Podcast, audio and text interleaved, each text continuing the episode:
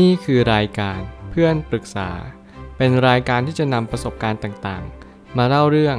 ร้อยเรียงเรื่องราว ให้เกิดประโยชน์แก่ผู้ฟังครับ สวัสดีครับผมแอดมินเพจเพื่อนปรึกษาครับ วันนี้ผมอยากจะมาชวนคุยเรื่อง เพื่อนในกลุ่มโกรธมากที่ตอบว่าคณะหมูกรอบ ขณะที่กำลังต้องการคำตอบแบบจริงจัง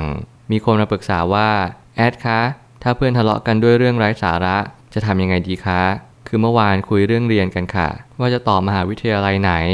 คณะอะไรกัน แล้ววันนี้ก็คุยเรื่องเรียนกันอีก เพื่อนคนหนึ่งมันถามว่า เออมึงจะเรียนคณะอะไรนะ ก็เลยตอบมันไปว่า คณะการบิน มันก็เหมือนจะไม่เข้าใจ มันถามซ้ำอีกรอบว่ามันคือคณะอะไรล่ะ แล้วเพื่อนอีกคนในกลุ่มมันก็ไม่อยากให้ตึงเครียดกัน เพราะเห็นว่าเมื่อวานก็คุยเรื่องนี้กันไปแล้ว มันก็อยากให้ผ่อนคลาย มันมาตอบแบบตลกๆว่า คณะหมูกรอบ แต่เพื่อนที่มันมาถามมันไม่ตลกด้วย แล้วมันก็โกรธแบบจริงจังมาก ทะเลาะกันจริงจังมาก จนเพื่อนคนที่มาถามมันก็กดออกจากแชทกลุ่มไป ส่วนเราก็พยายามคุยให้มันทั้งสองคนใจเย็น แต่ต่างฝ่ายต่างบอกว่าตัวเองไม่ผิด และไม่ยอมใช้เหตุผลคุยกันดีๆเลย แล้วคืนนี้กับเพื่อนอีกคนเป็นคนกลางอะค่ะลำบากใจมากๆทำยังไงดีคะ เครียดมากเลยตอนนี้ เพราะพรุ่งนี้เปิดเทอมแล้ว เรื่องราวนี้เป็นเรื่องราวที่ผมคิดว่ามันมีดีเทลสักนิดหนึ่งไม่ว่าจะคนถามเขามีความเครียดอยู่แล้ว คนตอบก็ติดเล่นเกินไปหรือเปล่า สิ่งเหล่านี้เป็นสิ่งที่เรียกว่าแง่มุมของความคิดเห็น ซึ่งไม่มีใครผิดหรือใครถูก เพียงแต่ว่าเราแค่ต้องรับมือกับสถานการณ์ที่เปลี่ยนแปลงไปอย่างรวดเร็ว บางครั้งในเหตุการณ์ที่เราคิดว่า เฮ้ยก็แค่นี้โกรธแล้วเหรอ กับอีกคนหนึ่งเขารู้สึกว่าโอ้โห มันจะไม่ให้โกรธได้ยังไงร,รู้สึกอย่างนั้นอย่างนี้อย่างนู้น สิ่งเหล่านี้เป็นสิ่งที่ยากจะคาดเดา บางคน มีอารมณ์ที่โกรธเร็วมากๆ บางคนมีอารมณ์ที่ขุ่นเคืองใจเร็วมากๆ สิ่งเหล่านี้เป็นสิ่งที่เราไม่สามารถกำหนดอะไรได้ เพียงแต่ว่าเราต้องปรับตัวรับมือกับอารมณ์ของทุกๆ คน หากเราทำไม่ได้ก็ออกห่างเท่านั้นเอง ผมไม่ตั้งคำถามขึ้นมาว่า ถ้าเกิดเราสังเกตกันดูดีๆ เราจะเห็นว่าคนเราจะมีความพอใจและไม่พอใจคล้าย ๆ กัน หากว่าเพื่อนกำลังจริงจังอยู่ เราก็ควรตอบแบบจริงจังไปก่อน แต่ถ้าตอบแบบจริงจังไปแล้ว ก็ถือว่าจบประเด็นไปแล้ว นั่นคือจะเป็นความหมายว่าถ้าเกิดสมมติเพื่อนถามว่าเรียนคณะอะไร คณะการบิน เพื่อนก็อาจจะถามผิดหรือเปล่าว่าเป็นคณะการบินสาขาอะไร อาจจะมีสาขาการให้บริการ อาจจะมีสาขาการเรียนรู้ต่างๆ มากมาย ซึ่งผมก็ไม่ได้มีความรู้เรื่องเกี่ยวกับการบินมากมาย เพียงแต่ว่าบางครั้งเนี่ยคณะ major หลักๆ อาจจะมีสาขาหรือ sub-major ต่ออีกที เราก็จำเป็นต้องเรียนรู้ในเรื่องของการรับมือกับคำถามบางคำถามที่ เราก็ยังไม่ get มาก ถ้าเกิดสมมุติว่าเราคิดว่าเราตอบสิ่งที่เรารู้ และเขาคิดว่าสิ่งที่คำถามของเขามันถูก แล้วเราก็ตอบสิ่งที่ควรจะตอบไปแล้ว นั่นก็คือไม่ต้องคิดอะไรต่ออีก เพราะเราก็ทำสิ่งที่ถูกต้องทั้งหมดไปแล้ว การล้อเล่นหรือหยอกล้อกันมันเป็นเรื่องปกติ แต่ถ้าเราโกรธหนักมากกับเรื่องเล็กๆน้อยๆมันก็หมายความว่าเราจะต้องประเมินตัวเองดูใหม่ว่าเหตุผลเบื้องหลังมันคืออะไรกันแน่ ผมคิดว่าเหตุการณ์ต่างๆ มากมาย มันกำลังมาบ่งบอกอะไรบางสิ่ง บางคนโกรธกับเรื่องเล็กๆน้อยๆ บางคนมีอารมณ์ขุ่นเคืองกับเรื่องเล็กๆน้อยๆ บางคนโกรธกับบางสิ่งบางอย่างที่มันไม่สมควรโกรธ นั่นจะหมายความว่าเราต้องพิจารณาตัวเองอย่างแท้จริงแล้วลองดูซิว่าเราทำไมโกรธขนาดนี้ เรื่องบางเรื่องนี่มันไม่ควรโกรธขนาดนี้นะ ออกจากแชทกลุ่มมันหมายความว่าเราอาจจะดูคิดในแง่มุมของตัวเองมากไปหรือเปล่า อาจจะมีฮอร์โมนวัยรุ่นหรือเปล่า หลาย ๆ ครั้งเรามีบางสิ่งบางอย่างที่มันทำให้เราตัดสินใจผิดพลาดทำให้เราใช้อารมณ์ออกหน้า ทุกคนก็อาจจะเคยเป็นในอารมณ์แบบนั้น เพียงแต่ว่าขอให้รู้ตัวให้ไวว่าเรื่องบางเรื่องมันไม่สมควรโกรธถ้าเกิดสมมติเพื่อนเขาเล่นแล้วเราก็เล่นต่อ คณะหมูกรอบ แล้วใส่ไข่ดาวด้วยได้หรือเปล่า อะไรแบบนี้เป็นต้น สิ่งเหล่านี้เป็นสิ่งที่ผมเชื่อว่ามันเป็นการต่อยอดของ EQ เรื่องความฉลาดทางอารมณ์ เรื่องของการที่เราเรียนรู้อะไรบางสิ่งว่าเพื่อนเขาเล่นเราก็เล่นกลับ เพื่อนเขาจริงจังเราก็จริงจังด้วย สิ่งเหล่านี้เป็นการที่เราเข้าสภาวะโฟล์ไหลลื่นไปกับสถานการณ์ต่างๆ พื่อให้เราไม่ต้องเป็นจุดสนใจหรือว่าเป็นจุดหักล้างกับสถานการณ์ต่างๆ แล้วมันก็จะช่วยหลายอย่างอย่างเช่น เราจะไม่เจ็บหนักจากการที่เพื่อนกำลังเพ่งเรงเรา ว่าให้เราเป็นคนดูอารมณ์ร้อนหรือว่าเราก็หลีกเลี่ยงจากการที่เราใส่ใจกับสิ่งที่ไม่ควรใส่ใจ แน่นอนคำถามเราก็คือ อยากรู้ว่าเพื่อนเข้าคณะอะไร มันไม่ได้มีอะไรที่มันสำคัญขนาดนั้น เพียงเพราะว่าเพื่อนเขาตอบแบบไม่จริงจัง เราก็เลยโกรธ นั่นหมายความว่าเราต้องเรียนรู้จักตัวเองให้มากขึ้นว่า ทำไมถึงโกรธขนาดนี้ เรามีความคิดอะไรกับเพื่อนหรือเปล่า หรือเรามีความคิดอะไรต่อชีวิตณตอนนั้น ครอบครัวเรามีปัญหาไหม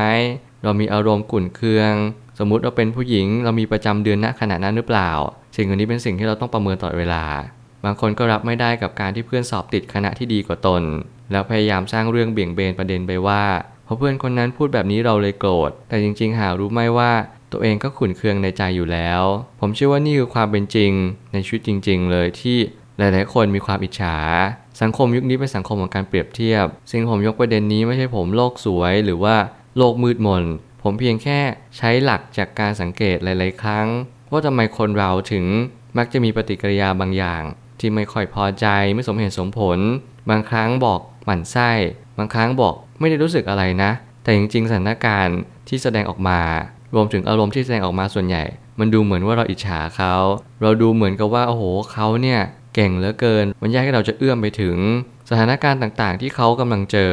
กับเราเจอมันต่างกัน เขากำลังจะไปมีความสุข ส่วนเรากำลังจะไปมีความทุกข์สิ่งเหล่านี้เป็นสิ่งที่เรากำลังบิดเบือนความคิดเห็นต่างๆ มากมาย หลายครั้งที่เราอิจฉาคนที่ดีกว่าเรา เราลืมตั้งคำถามไปหรือเปล่าว่า เราควรจะทำยังไงให้เราเป็นเหมือนเขา หากเราอิจฉา เราควรที่จะเรียนรู้ความอิจฉาให้เป็นประโยชน์ ว่าเราสามารถต่อยอดพัฒนา และสร้างเสริมอะไรได้บ้าง สิ่งเหล่านี้จะเป็นประโยชน์อย่างยิ่ง การสร้างมุทิตาจิตให้เกิดขึ้นมา ไม่ใช่เป็นสิ่งที่ทำได้โดยง่าย แน่นอนว่าการเปรียบเทียบเป็นสิ่งที่ทำให้เราทุกข์มากก็ได้ หรือสุขมากก็ได้เช่นกัน พอเราดีกว่าเขาเราก็เบิกบานใจ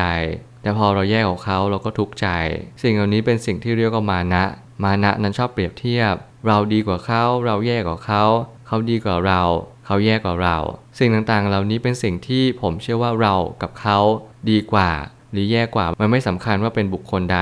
มันสำคัญว่าแต่ละคนมีกรรมแบบไหนมากกว่า บางคนมีกรรมที่จะต้องพบเจอประสบสิ่งที่ดี เขาก็จะเดินทางไปทางที่ดี ไม่ว่าเขาจะตัดสินใจเลือกอะไร มันก็มักจะดีเสมอ แต่แน่นอนผมคิดว่าชีวิตเนี่ยมันไม่สมควรที่จะไปดูที่คณะการเรียนเลย ว่าคณะนี้จะกำหนดชีวิตเรา มันจะทำให้อนาคตเราดีขึ้นหรือแย่ลงมันไม่ใช่แบบนั้นเลย หน้าที่เราคือพิจารณาต่อไปว่า หลังเรียนจบแล้วเราจะทำยังไงต่อไป ทุกๆ การตัดสินใจของชีวิต มันแค่เพิ่งเริ่มต้นเท่านั้นเอง ไม่จำเป็นต้องเปรียบเทียบกัน เพียงแต่ว่าเรียนรู้ซึ่งกันและกันก็พอ สุดท้ายนี้ ทั้งนี้ความอิจฉาริษยา มันไม่ใช่สิ่งที่จะแสดงตัวออกมาให้เห็นกันชัดๆ บางคนขี้อิจฉาคนรอบข้าง แต่ก็ทำเป็นองุ่นเปรี้ยวมะนาวหวานไปว่า เราเฉยๆที่เพื่อนสอบติดคณะอะไรก็ตามแต่ ทั้งๆที่ตัวเองก็มักจะรู้สึกต่ำต้อยตลอดเวลา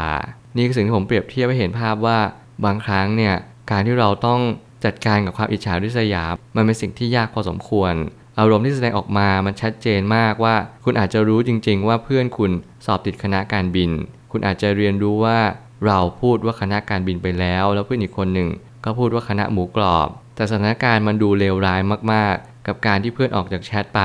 แล้วเราก็กำลังงงงวยว่าเฮ้ย มันเกิดอะไรขึ้นมาเนี่ย เรื่องบางเรื่องมันเล็กเกินกว่าที่ เพื่อนเขาจะแสดงอาการแบบนี้นะ นั่นหมายความว่าคุณทำเกินกว่าเหตุ แล้วมันทำให้ทุกๆ คนก็เลยกลายเป็นว่าสับสนไปหมดว่าคุณเป็นอะไร นั่นคือสิ่งที่คุณจะต้องเรียนรู้เรื่องของการจัดการกับอารมณ์ เรียนรู้เรื่องความเข้าใจว่าชีวิต ไม่ได้สรุปที่คณะการเรียน มหาวิทยาลัยใดเลย ชีวิตสรุปได้โดยบ้านปลายชีวิตว่าสรุปสุดท้ายแล้วเราใช้ชีวิตตั้งแต่วัยเด็ก วัยรุ่น วัยทำงานแล้วก็วัยแก่ตัวไปเนี่ยยังไง มันไม่ได้หมายความว่าแต่ละวัยจะต้องเหมือนกัน ทุกคนสอบติดคณะการบิน ทุกคนจะต้องมีชีวิตที่ดี หรือจะมีชีวิตที่แย่ สิ่งเหล่านี้เป็นค่านิยมของสังคมที่สังคมกำลังหยิบยื่นให้บางอย่าง ว่าเราจะต้องสุขสบาย ว่าเราจะต้องลำบากเพราะไม่ว่าอะไรก็ตามแต่ ตอนนี้คณะการบิน คุณอาจจะไม่ทำงานอย่างมั่นคงเหมือนที่คุณเคยคิดในอดีตแอร์โฮสเตสสจวตหรือแม้กระทั่งกัปตัน ทุกวันนี้ไม่ได้บิน เพราะมีปัญหาเรื่องเกี่ยวโควิด นั่นหมายความว่าการที่คุณสอบติดคณะอะไร ไม่ได้ดีหรือแย่ มันอยู่ที่สถานการณ์บนโลกใบนี้ทั้งหมดเลย ขอแค่เพียงคุณรักในสิ่งที่คุณทำจงเลือกคณะในสิ่งที่คุณเชื่อว่าคุณจะสร้างประโยชน์ให้กับตัวเอง และคนอื่นได้ นั่นจะหมายความว่าคุณเริ่มเรียนรู้เรื่องของคุณค่าของชีวิต และความหมายของชีวิตอย่างแท้จริง แต่ถ้าเกิดสมมติคุณยังไม่รู้ว่าความหมายหรือว่าเป้าหมายชีวิตคืออะไร คุณก็เลือกคณะที่คุณเชื่อว่า มันจะสามารถทำให้คุณมีความสุขกับสิ่งที่คณะที่คุณเลือก ผมเชื่อว่าทุกปัญหาย่อมมีทางออกเสมอ ขอบคุณครับ รวมถึงคุณสามารถแชร์ประสบการณ์ ผ่านทาง Facebook Twitter และ YouTube และอย่าลืมติด Hashtag เพื่อนปรึกษาหรือ f r ร e n d Talk ด้วยนะครับ